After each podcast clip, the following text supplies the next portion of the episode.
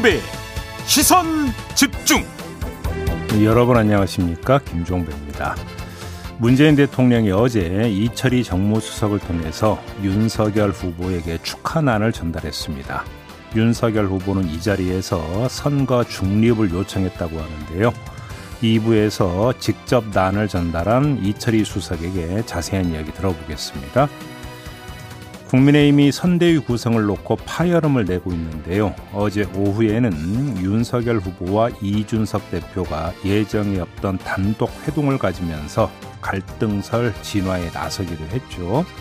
정말 갈등이 잘 봉합되고 있는 건지 3부에서 국민의힘 김재원 최고위원에게 들어보도록 하겠습니다. 11월 16일 화요일 김종배의 시선 집중 광고 듣고 시작합니다.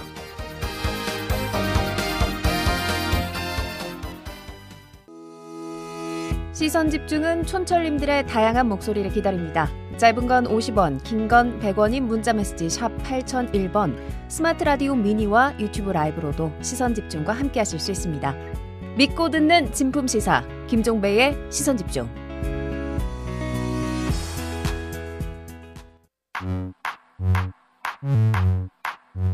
뉴욕에 뉴욕 타임즈가 있다면 시선 집중에는 JB타임즈가 있다.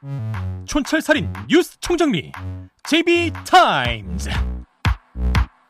더 막내 작가와 함께 시선 집중의 문을 열겠습니다. 어서 오세요. 네, 안녕하세요. 더 막갑니다.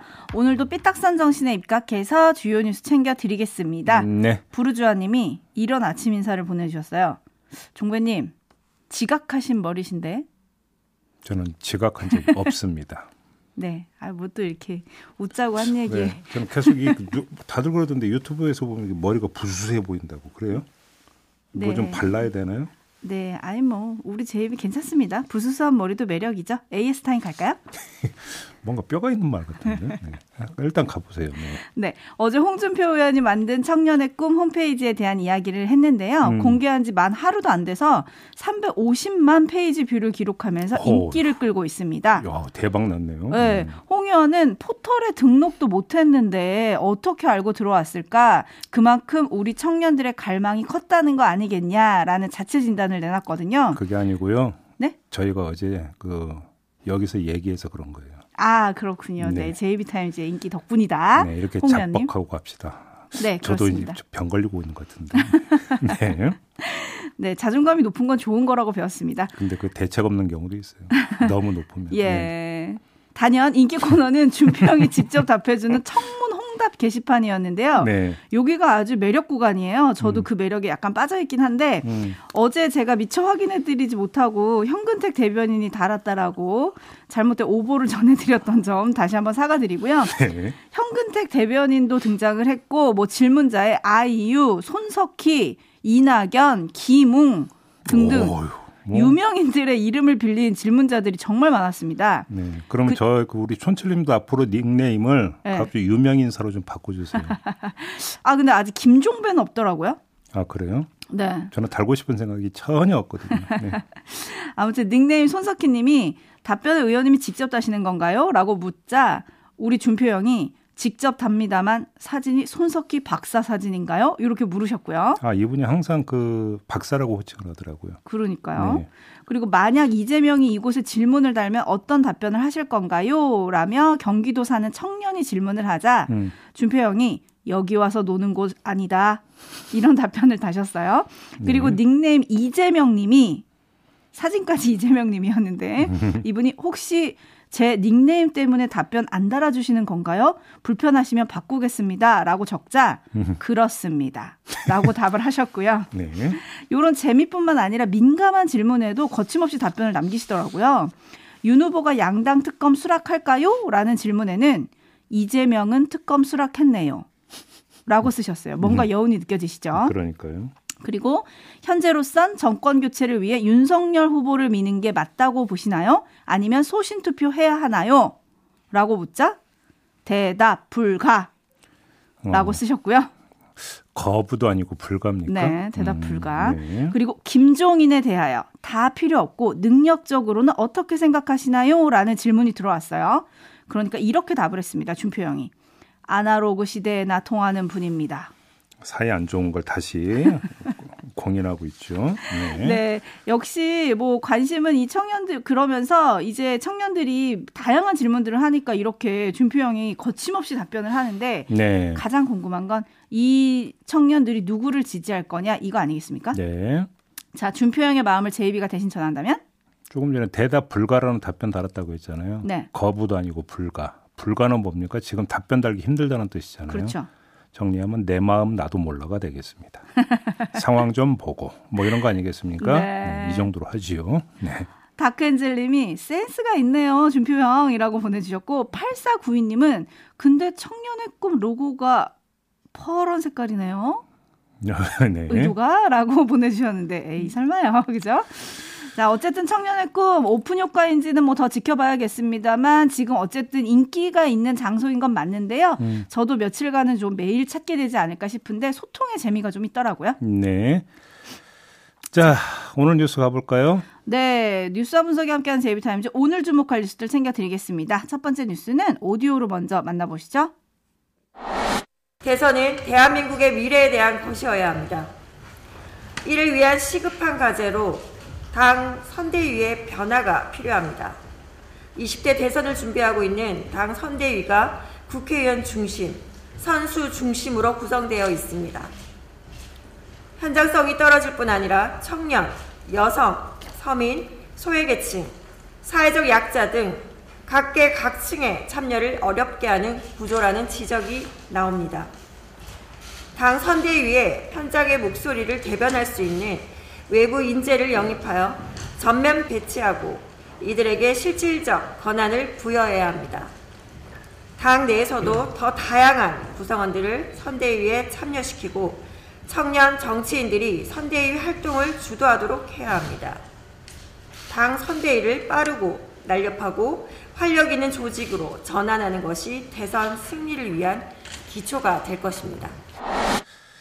네, 민주당 초선 의원들로 구성된 정당 쇄신 정치개혁 의원 모임, 줄여서 쇄신 모임이라고 부르는데요. 네. 여기서 어제 이런 입장을 내놨습니다. 이 입장문 발표 후에 김용민 최고위원이 덧붙인 말이 있는데요. 이 규모 문제보다 실질적 권한이나 선거 전략을 만드는 게 더 중요하다. 이렇게 말을 하면서 민주당의 당원이나 지방 의원들이 좋은 활동하는 분들이 선대위에 참여해서 선거 전략을 짜고 실질적으로 선거 운동을 할 수 있게 하자는 것이다. 이런 취지를 설명을 하기도 했습니다. 음, 문제가 많다는 반증일까요? 뭐 이들의 그 주장에 깔린 문제의식을 추출하면 크게 두 가지로 정리를 할 수가 있을 것 같은데요. 첫 번째는 김용민 최고위원 말에서 확인되는 건데 소속 의원 전원이 포진해 있지만 폰만 잡고요. 일은 안 한다 이런 거 아니겠습니까? 네. 조금 전에 이제 낭독했던 내용에도 그 그러니까 이 뉘앙스가 깔려 있는 건데 현장성이 떨어진다라고 하는 이야기는 무슨 얘기입니까? 현장의 반대말은 뭡니까? 탁상입니다. 음. 그렇지 않습니까? 네. 결국 이거에 대한 비판이라고 봐야 되겠죠. 그래서 실질적 선거 운동을 강조한 것으로 해석을 해야 될 것 같고요. 소속 의원 전원이 참여를 하고 있다고 하지만 팔 걷어 붙인 것 같지는 않고 책상머리에서 훈수나 두고 있다 이런 음. 이야기가 되는 것으로 해석을 해야 될 것 같고요. 두 번째는 선거 전략의 문제인데 이건 정책 헛발질, 그다음에 엇박자에서 아주 여실히 드러나는 문제 아니겠습니까? 최근 며칠 어떤 정책 행보를 놓고 보면 도대체 저게 지금 그 정리가 된 이야기인가? 헷갈릴 정도의 뭐 이야기가 뭐 툭툭 던져지는 경향이 나타나고 있는 거 아니겠습니까? 또 네. 충돌, 모순되는 부분도 나타나고 있는데 결국은 이건 뭐냐면 선거 전략이 뭔가 이 헤드 테이블에서 조율이 안 되고 있다라는 이야기가 되는 겁니다. 그러니까 선거 전략 운영의 핵심은 기민하면서도 집중력 있는 토의와 결정 그리고 집행인데 이러려면 어쩔 수 없이 코어 그룹이 형성이 돼야 되는 거거든요. 음. 근데 이게 제대로 가동이 안 되고 있는 것 같다라는 겁니다. 그러니까 폰만 잡고 훈수만 두는 사람들은 사공이고 이런 사공이 많으면 배가 산으로 가는 거 아니겠습니까? 네. 그래서 결국은 아주 기민하고 밀도 있게 선거 전략을 짜서 바로 집행에 들어갈 수 있는 코어 그룹을 어떻게 형성할 것인가 이게 과제인 것 같은데 제가 이 문제를 제기하면서 또한 우려했던 부분들도 있습니다. 이게 까딱 운영이 잘못되면 비선거로 가고 사성 어떤 논란을 뭔가 빚으면서 갈등의 소지가 될 수 있다. 네. 그러니까 두 마리 토끼를 다 잡아야 되는 거거든요. 어허. 지금 민주당 선대위는 이 두 마리 토끼를 다 잡는 과제 앞에 서 있다. 이렇게 봐도 될 것 같습니다. 상당히 어려운 것 같은데 결국 이 키를 줄 사람이 누구냐? 앞서 제이비가 이미 선대위가 꾸려지기 전부터 그 키를 줄 사람 주사공은 후보여야 한다고 했잖아요. 당연히 그렇죠. 네. 그러니까 어차피 그 최종 결정은 후보가 내려야 되는 것 아니겠습니까? 네. 그런 점에서 지금 이재명 후보가 중심을 잡고 전체를 틀어지고 가고 있는지도 솔직히 좀 의문인 부분이 있고요. 음. 또한 가지는 물리적인 부분들도 있을 겁니다. 왜 그러냐면 후보는 현장을 누벼야죠. 네. 그래서 이재명 후보는 지난 주말에 메타버스 타고 부울경 가지 않았습니까? 네. 그러면 예를 들어서 그러니까 중앙에서 선대위를 어떻게 관리할래도 할 수가 없는 문제가 되겠죠. 그래서 사실은 특히나 어떤 전략 파트가 더 중요한 것일 수가 음, 있고 음. 이 전략 파트와 후보 간에 언제라도 소통이 이루어질 수 있는 이게 지금 갖춰져야 되는 건데 네. 이게 지금 뭔가 제대로 그러니까 가동이 안 되고 있다. 음. 그러니까 초선들이 뭐 현장성을 강조하면서 이런 뭐 그 주장까지 하는 것 아니겠느냐. 네. 이렇게 추론을 해볼 수 있는 거죠.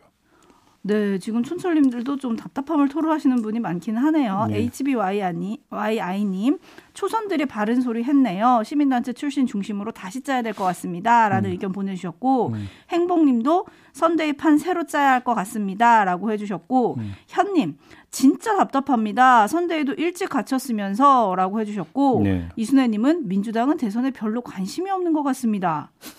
와 이런 의견도 있고요. 김정원님은 네. 민주당은 당이 열정도 없고 움직이지 않는 고인물 같습니다. 음. 와 따끔한 손철들이 많이 오고 있는데 네.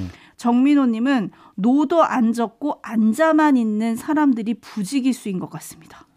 아 사공도 아닙니까 그러면? 네 앉아만 있는 어, 이런 승객입니까? 네, 이런 촌철들을 지금 보내주고 계신데 네. 그런데 앞서 초선들이 요구한 음. 사회 각계각층 현장 목소리를 대변할 외부 인재를 영입해서 전면 배치하고 음. 이들에게 실질적 권한을 부여한다 이렇게 얘기했잖아요. 네. 근데 이게 가능하긴 합니까? 아 저는 조금 전에 그래서 이 부문별 음. 직능별 조직을 이야기한 게 아니라 코어 그룹을 얘기한 거니겠습니까? 그룹.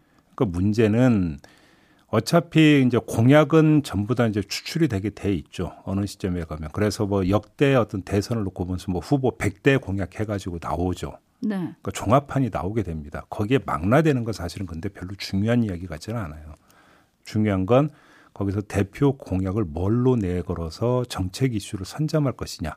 그러면서 주도권을 가져갈 것인가. 음. 이거는 입안의 정책 입안의 문제가 아니라 전략 운용의 문제거든요. 저는 좀 그 점을 제기하고 있는 거고요. 네. 두 번째는 초선들이 이 문제를 제기한 거는 또 다른 결로 읽을 수가 있을 거라고 생각을 해요. 물론 뭐 보는 사람에 따라 평가는 달라지겠지만 제가 보는 관점에서는 예를 하나만 들어드릴까요? 엊그저께 나왔던 게 어, 연수입 5천만 원 이하 20대에게는 소득세 면제 주자라는 방안 나오지 않았습니까? 네. 이게 뭘 몰라도 한참 모르는 얘기다라는 지적이 엄청나게 따라붙었습니다. 그렇죠. 그 뭘 모른다는 게 뭡니까? 실상을 모른다는 거죠. 삶의 음. 실상을. 네. 그것의 다른 표현이 뭡니까? 그게 현장입니다. 그러니까 결국은 그 삶의 어떤 현장에서 나오는 생생한 목소리를 정책으로 연결 지을 수 있는 그 가교, 음. 소통의 창구, 이 점을 강조한 것으로 이해할 수 있는 거죠. 알겠습니다. 좀 어떻게 정책과 대응을 가지고 움직일지 조금 더 지켜보도록 하죠. 야레야레님이 지금 민주당 지지율 안 나오는 모든 알파와 오메가는 부동산이라고 또 꼬집어 주셨는데 여기에 대한 대책도 있는지 저희가 더 살펴보도록 하겠습니다. 예. 제이비타임즈 다음 주목할 뉴스 오디오로 먼저 만나보시죠. 국민의힘 최고위원회의 회의에 참석하기로 했던 윤석열 후보는 보이지 않고 무거운 표정의 이준석 대표는 이례적으로 공개 발언을 생략했습니다. 오늘 최고위원회 시작하겠습니다. 네, 저는 공개 발언이 없습니다. 네. 최고위 불참에 대해 윤석열 후보는 선약을 이유로 들었지만 뭐 최고위에 뭐 매번 나가야 되는 것도 아니고 아시다시피 오늘 조찬 약속이 어? 미리 정해져 있었기 때문에 이 대표는 할 말이 없다며 불편함을 숨기지 않았습니다. 지난 주말부터 선대위 인선을 놓고 이 대표와 논의 없이 윤석열 캠프발로 기사가 잇따르자 이 대표가 직접 공개적으로 반발하고 나선 겁니다. 특히 내년 대선과 지방선거의 당 살림을 책임질 사무총장의 거취를 놓고 두 사람 간 힘겨루기가 이루어지는 양상입니다. 갈등설이 계속 회자되자 두 사람은 오후에 비공개 회동을 갖고 진화에 나섰습니다. 당 중심으로 어? 이 선대 조직도 구성을 해서 가겠다고 내가 발표를 했잖아요. 잘 진행되고 있으니까. 사무총장 문제에 대한 이견 같은 경우에도 그게 뭐 굉장히 증폭되는 것을 저희는 경계합니다.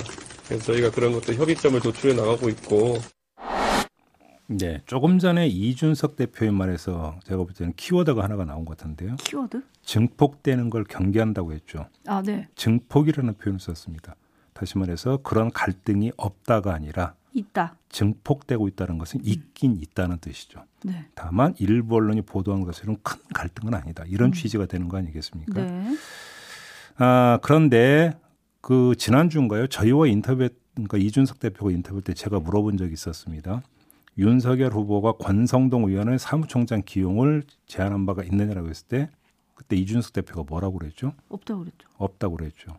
근데 지금 어제 이 이야기가 다시 나왔습니다. 네. 자, 요 맥락을 좀 놓고 본다면 이준석 대표와 윤석열 후보 간의 사무총장 인선을 둘러싸고 뭐 그냥 아주 순화된 표현을 쓰면 줄다리기가 있었던 건 팩트인 것 같다. 음. 이렇게 좀 정리를 해야 될것 네. 같은데요. 그러면 왜 여기서 줄다리기 더 뭐 심하게 표현하면 갈등이 있었을까? 음. 이게 이제 핵심 문제 아니겠습니까? 그렇죠. 곳간에서 인심 난다는 우리 속담이 있죠. 네. 요 말에 바꾸면 곳간에서 실권 난다. 이런 말로도 바꿀 수가 있는 겁니다. 곳간에서 실권 난다. 네, 실질적 권한이죠. 네. 그러니까 선거 운동의 질과 양을 좌우하는 게 바로 사무총장 자리라는 건데 곳간을 관리하는 사람이 바로 사무총장이니까요. 네.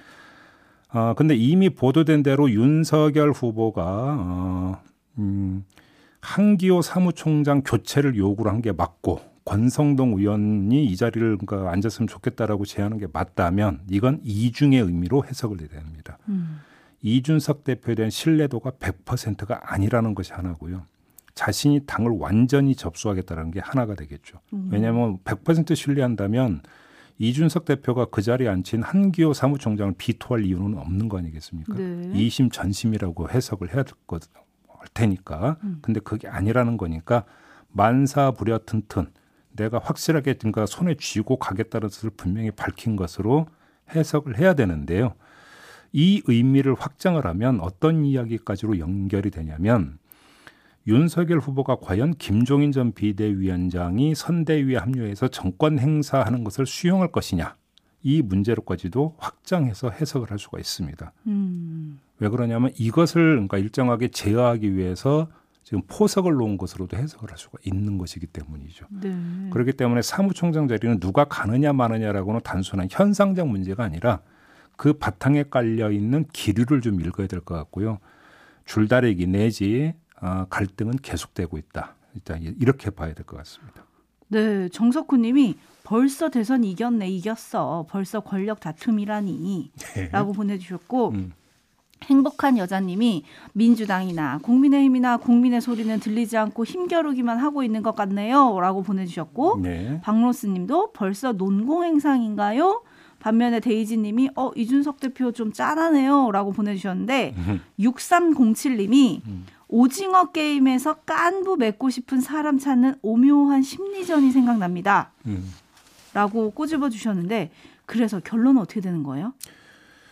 그러게요. 근데 간밤에 나온 뉴스에 따르면 그 이준석, 윤석열 두 사람 회동에서 권성동 의원이 사무총장을 맡는 것으로 가닥을 잡았다. 뭐 또 이런 보도가 있긴 있었거든요. 네, 아침에 좀 나왔어요. 물론 권성동 의원 본인은 나는 아직 통보받은 바 없다 이렇게 이야기를 했다고 하는데 뭐 네. 오늘 중으로 대중 뭐 뭔가 그 공개가 되지 않을까 싶은 생각이 좀 드네요. 좀 보죠. 네, 그리고 또 협상은 기브앤테이크니까 그러면 이준석 대표가 하나를 줬으면 하나를 받을 텐데 그건 또 뭘까? 이것도 좀 궁금하긴 한데요. 근데 또 하나 재미난 포인트가요. 권성동 의원이 정말로 사무총장 자리에 앉는다면 네. 그 전에 윤석열 후보는 권성동 의원을 비서실장으로 비서실장. 시켰었거든요. 네. 근데 그러니까 비서실장을 시킨 지 며칠 만에 다시 사무총장으로 자리 이동을 시킨다? 음. 그 이유가 뭐냐? 도대체 어디까지 가는 거냐? 이것도 체크 포인트라는 점까지만 일단 말씀을 드리겠습니다. 그러게요. 어제 김종인 전 위원장 출판 기념회에서 권성동 의원이 거의 90도로 허리를 숙이면서 두 손 모아 악수하던 모습이 갑자기 생각이 나는데 네. 어쨌든 자세한 사항은 화요일의 남자죠. 김재원 국민의힘 최고위원에게 잠시 후에 확인을 하도록 하겠습니다. 네. 뉴스와 분석이 함께하는 JB타임즈 다음 주목할 뉴스는 어떤 건가요? 이 공군 이해람 중사 사망 사건 기억하시죠? 근데 거의 네. 비슷한 사건이 발생했는데도 어, 군사 경찰이 이를 은폐했다고 군 인권센터가 어제 폭로했습니다. 공군 8 전투 비행단 소속 여군 하사가 5월 11일 숙소에서 숨진 채 발견이 됐는데요. 공군은 이 하사가 업무 과중으로 인한 스트레스와 코로나 통제로 인한 우울감으로 사망했다. 이러면서 6월 12일 수사를 종결을 했거든요. 근데 8월에 어, 이 하사보다 28살 많은 상관 모 준이를 강제 추행 혐의를 추가해서 기소를 했습니다. 이 준이는 숙소에 홀로 방문하거나 먹을 걸 사주겠다면서 집 근처에 간 것이 최고 7차례 정도 된다고 하고요. 네. 업무와 상관없는 메시지를 자주 보냈다고 합니다.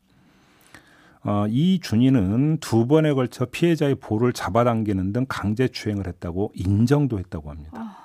이런 내용이 군사 경찰 조사 과정에서 확인됐는데 혐의점에서 슬쩍 빼놨다가 8월에 가서야 추가해서 기소를 했다는 겁니다. 도대체 이런 일이 있을 수 있는 건가 이해가 안 되는데. 아, 왜 자꾸 이러죠? 이게 이제 거의 그 이해람 중사 사건하고 거의 비슷한 시점에 지금 발생을 한 거니까 음. 이해람 중사 사건으로 파장이 크게 일어난 상태 아니었습니까? 네. 그래서 거의 판박이 사건이 또 터지는 것을 막기 위해서 은폐를 한 것 아니냐 이렇게밖에는 볼 수가 없다라는 건데요. 네. 뭐 당시 대통령이 특별 지시까지 내리면서 철저한 진상 조사 엄단을 요구했지만 한 켠에서는 기만 행위가 버젓이 자행되고 있었다.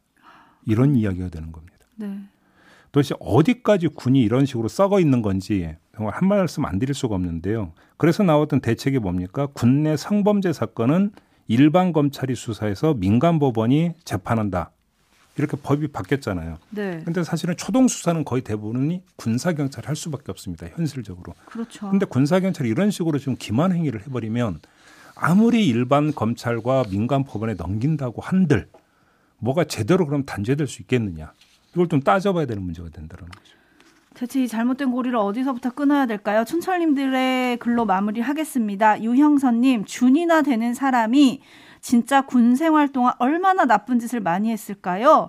최수진님, 하나도 고쳐진 게 없음. 주주삼방님, 외부의 적이 아니라 내부의 적이 문제네요. 쯧쯧. 그러게요. 자, 마무리하죠. 더마카 수고하셨습니다. 고맙습니다.